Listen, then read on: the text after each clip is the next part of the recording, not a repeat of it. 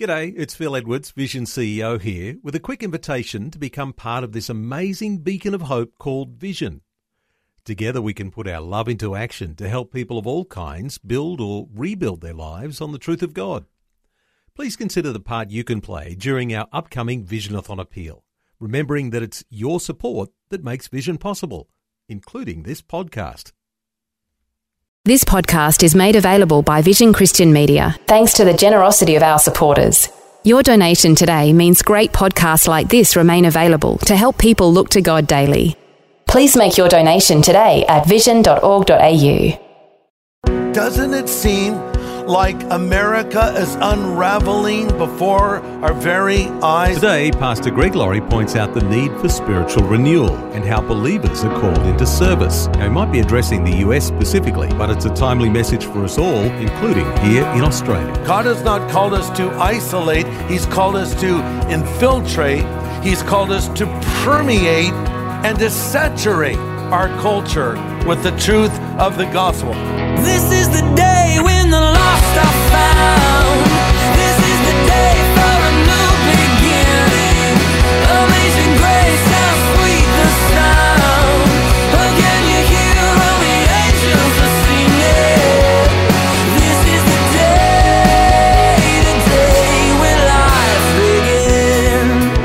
has limitless power.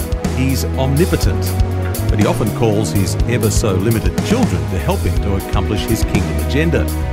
We're limited not only in our abilities, but also in our willingness. Today, on A New Beginning, Pastor Greg Laurie helps us to embrace God's plan for the spiritual transformation of our culture. And he shows us that God empowers those he directs. He sends us to do a job, he gives us the tools to get it done. This is the day, the day when life begins.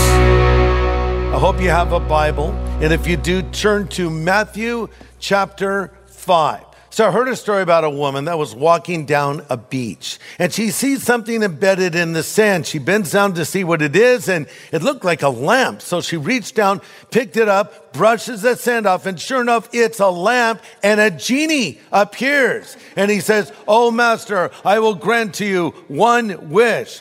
She thought about it for a moment and she pulls out a map of the Middle East. She says, Jeannie, there's always been conflict in the Middle East and I would like them to have some kind of a peace agreement that they could live by. So Jeannie, that's my one wish. I want peace in the Middle East. He said, are you crazy? There's no way that's ever going to happen. You've got to come up with something else. So she says, well, you know what, Jeannie? Uh, I've, I've always wanted to find one good man one that is considerate and kind and fun and loves to cook and help with the house cleaning, one that will smother me with affection and attention, and he won't just sit around on the couch watching sports all day long. Yeah, that's what I want, Jeannie. I want one good man. The genie says, Let me see that map again. you know, sometimes things seem impossible, right? But the Bible says, with God, all things are possible. But doesn't it seem like America is unraveling before our very eyes? I mean, this is a nation that was built on the Word of God. We call it Judeo Christian values. And we really did build this nation on those principles. Uh, there was a time in our nation when we had the Ten Commandments on the wall of every classroom. We just talked about the Ten Commandments recently. Think about that. They were everywhere. And even today, if you go to Washington, D.C., the Ten Commandments are there in the U.S. Supreme Court building. Imagine if we would follow those Ten Commandments. It's so important. It could change our nation. But no, we got those Ten Commandments off the classroom walls and we've disregarded them and we're now seeing the effects of it. The Bible says when you sow the wind, you reap the whirlwind. But think of the foundation of this unique nation that we have the privilege of living in. Our first president, George Washington, made this statement, and I quote, to the distinguished character of patriot, it should be our highest glory to add the even more distinguished character of Christian, end quote. Uh, James Madison, the fourth U.S. president, made this statement, quote, Cursed be all that learning that is contrary to the cross of Jesus Christ. I like that. But some will say, oh no, America was not built on a biblical foundation or Judeo Christian principles. What, what, are you talking about? Do you think you could protest like people are protesting in America right now? In other countries like China or Cuba, they would be quickly stopped, if not imprisoned and executed. No, the very liberty that we have to express our feelings and declare our rights was given to us because we built this on the foundation of a belief in God. So here's what it comes down to. This foundation has eroded. It was John Adams, our second president, who made this statement, and I quote, the United States Constitution was made for a moral and religious people. It is wholly inadequate for the government of any other, end quote. This is why the idea of nation building has not worked as we've tried to do it in other parts of the world. See, our nation was born out of the soil of revival. We have another George on our history, not George Washington, but George Whitefield. He was an evangelist from England, and he came over to the colonies and preached the gospel. And thousands and thousands of people believed. And it was in the wake of this revival that our nation was formed. So we're a nation built out of revival. And I think if we're going to continue as a nation, we're a nation that needs to return to revival or a spiritual awakening, or to simplify it, we need to return to God. We have a choice as a nation. Two choices, really judgment or revival. Listen, judgment is coming to every nation of the world, including America. But we're praying that judgment will be postponed by God a little bit longer and that we might see at least one more spiritual awakening. Peter Marshall, uh, the former chaplain to the U.S. Senate, once made this statement, and I quote The choice before us is plain Christ or chaos, conviction or compromise, discipline or disintegration. So, do we have any hope in America? Is there anything we can do as followers of Jesus to help our nation turn in the right direction? I think the answer is a resounding yes. And it's found in the words of Jesus right here in Matthew chapter 5. Starting in verse 13, he says, You are the salt of the earth. But if the salt loses its flavor, how shall it be seasoned? It's good for nothing but to be thrown down and trampled underfoot by men. You are the light of the world. A city that is on a hill cannot be hidden nor do you light a lamp and put it under a basket, but on a lampstand, and it gives light to all who are in the house. So let your light so shine before men that they may see your good works and give glory to your Father which is in heaven. Salt and light. Why did Jesus use these two word pictures? Because the world is a very dark place and the world is an evil place. And so Jesus uses two very intentional illustrations to explain to us what we need to do as his followers. Uh, to start, the biblical worldview of this culture is it is dark and it is getting darker.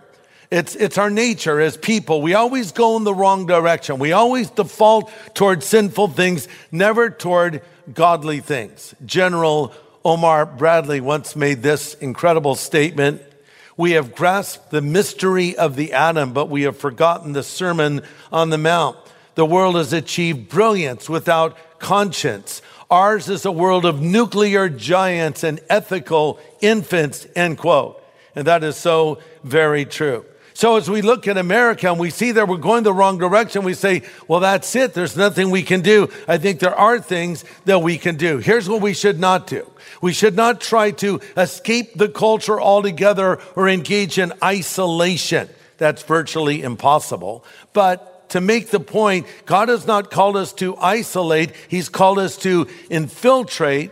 He's called us to permeate and to saturate our culture with the truth of the gospel. He's not called us to evade, he's called us to invade, to go into all the world and proclaim the good news of Jesus Christ. Now, it's a tricky balance. Uh, because the Bible says, don't love the world, neither the things that are in the world. Uh, and we're also told in Romans chapter 12, don't be conformed to this world. But yet at the same time, Jesus says in John 17, uh, I'm not going to take them out of the world. I'm going to keep them safe from the evil one. And then he says to the Father, I'm sending them into the world. Listen, the only way to change the world is to go into the world with the gospel. So we don't want this culture to change us, but yes, we do want to change the culture. So let's not try to withdraw. Let's try to be a good influence. Thanks for listening to A New Beginning with Pastor Greg Laurie, the senior pastor of Harvest Christian Fellowship in Riverside, California, USA. And today he's pointing out how we're Christian soldiers, and our job is to infiltrate and permeate the culture with the gospel of Jesus Christ. Let's continue. So this is a battle that we're engaged in, and we're either winning or losing in this battle. We're either advancing or retreating, because as believers, we must realize that we are behind enemy lines. I was watching a World War II film recently, and there's a scene where the commanding officer says to the paratroopers of Easy Company that were behind enemy lines, uh, a Panzer division is about to cut you off and you guys are going to be surrounded. And the lieutenant in charge of Easy Company says, We're paratroopers We're supposed to be surrounded. How true. See, we've been dropped behind enemy lines. Yeah, we're surrounded by people that don't share our views. We are in hostile territory. And not everybody is going to respond in the affirmative to the message that we give. Uh, some will respond favorably to the message of the gospel that we're proclaiming and come to faith and others will not. 2 Corinthians 2:14 Paul says, "Now, wherever we go, he uses us to tell others about the Lord and to spread the good news like a sweet perfume." Our lives, Paul writes, are like a fragrance presented by Christ to God. And this fragrance is perceived differently by those who are being saved and by those who are perishing. So we're a fragrance to some and, well, a stench to others. You know, some people wear too much cologne. And just a little tip for you people that love cologne or perfume uh, less is more. Just, just a little. You know, I've seen people like have a pool of it in the palm of their hand, throw it on. And then everyone they come into contact with smells like that cologne. So you don't want to be that person but it can be a fragrance when you're a follower of Jesus, something that's wonderful. A believer enters a room. A believer enters the conversation. A believer in the culture, they can change the temperature of a room. They can change so many things. Sometimes it's their presence. And then, of course, what they say makes a huge difference as well. But what is a fragrance to some is a stench to others. Take garlic as an example. Garlic is great on food. Garlic smells good when it's cooking, but it doesn't smell so great when it's on someone's breath afterwards, does it? So living godly will reach some people and other people will be offended by it. But look, my job is to live and share the gospel. But before I can effectively tell them, I must first live it because nothing is a worse witness than a hypocritical Christian. You know, I encourage believers to share their faith. If you're a Christian, I encourage you to engage people in evangelistic conversations. But let me say something that might surprise you. For some people out there, I would say, please don't talk about Jesus. You say, Greg, you just contradicted yourself. No, here's what I'm saying. If you're seeking to live a godly life, not a perfect life, we'll all fall short. We'll all mess up. But you're seeking to live a godly life. By all means, look for opportunities to talk about Jesus. But if you are living a hypocritical life, if you are contradicting what the Bible says by the way that you live, please do us all a favor and don't talk about Jesus. In fact, you might just focus on repenting of your sin and getting right with God before you talk to others. But I think our culture today is looking for authenticity. A.W. Tozer, a preacher from days gone by, made this statement, and I quote, the world is waiting to hear an authentic voice, a voice from God, not an echo from what others are doing and saying, but an authentic voice, end quote. And I think that is so very true. So we want to be salt. Salt effectively earns us the right to be light. Let me explain. You see, salt back in its day was something of great value. And in fact, Roman soldiers would sometimes be paid in salt. Hence the term, oh, he's not worth his salt. Salt was valuable.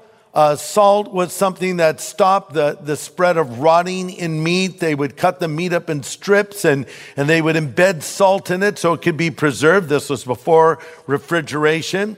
And in the same way, that's what we should be doing as followers of Jesus Christ. You know, it's Christians that stop the spread of evil in our culture today. It's Christians that stand up for the rights of the unborn. It's Christians that speak out against racism and try to bring about reconciliation. It's Christians that are out there doing good works, helping people who are in need, if they believe as we believe or not. That's what it means to be salt out in our culture today. And another thing that salt does is it stimulates thirst.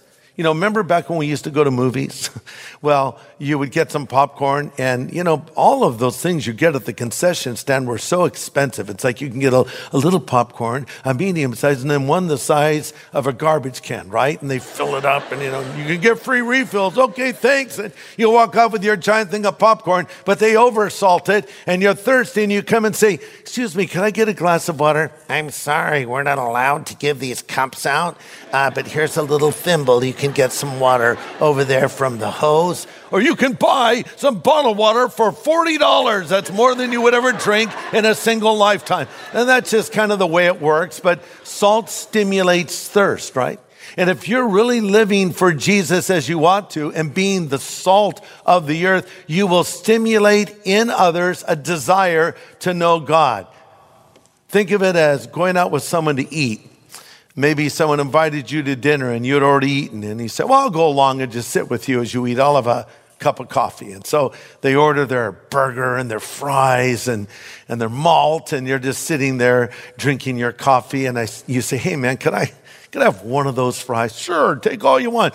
And you eat that fry. Why is stolen food so much better than food that you order yourself? You know, sometimes when my wife is cooking, she cuts things up in little portions. Oh, here's the carrots, here's the tomatoes, and I'll go over and take a little carrot. Don't take those. Those are the portions. You'll mess up the portions. But there's something very exciting about stolen food. Anyway, going back to the fry. So you eat the fry, and for some unknown reason, that's the greatest French fry you've ever had in your life. And then you order your own, and they're not usually as good as the fry you took from someone else. Here's my point. When someone's enjoying a meal, it makes you hungry.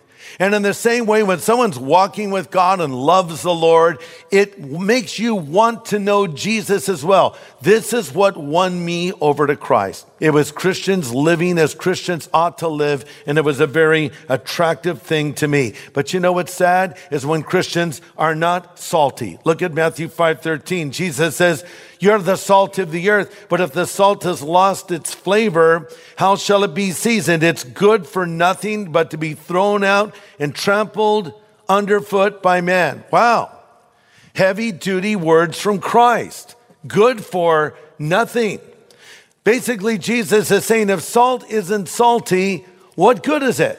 I was with a friend some time ago and we went to a coffee place and, and I got my normal cappuccino with an extra shot of espresso. And, and he said he would like to have a decaf low fat latte. And I just looked at him and said, why? I mean, what, why don't you just order an empty cup and pretend you're drinking something? I mean, decaf, low fat, all the fun is gone, right? And what we have today are decaf disciples.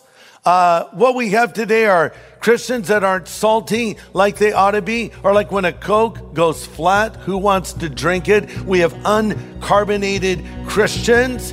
And Jesus is saying, What good is it if you're not being the salt that I have called you to be?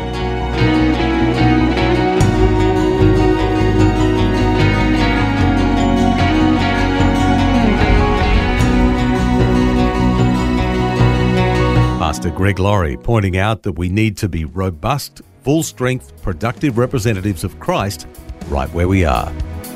Well, next time, Pastor Greg brings more insight on how we can affect our culture and begin a spiritual awakening. Be sure to find out the part you can play next time on A New Beginning.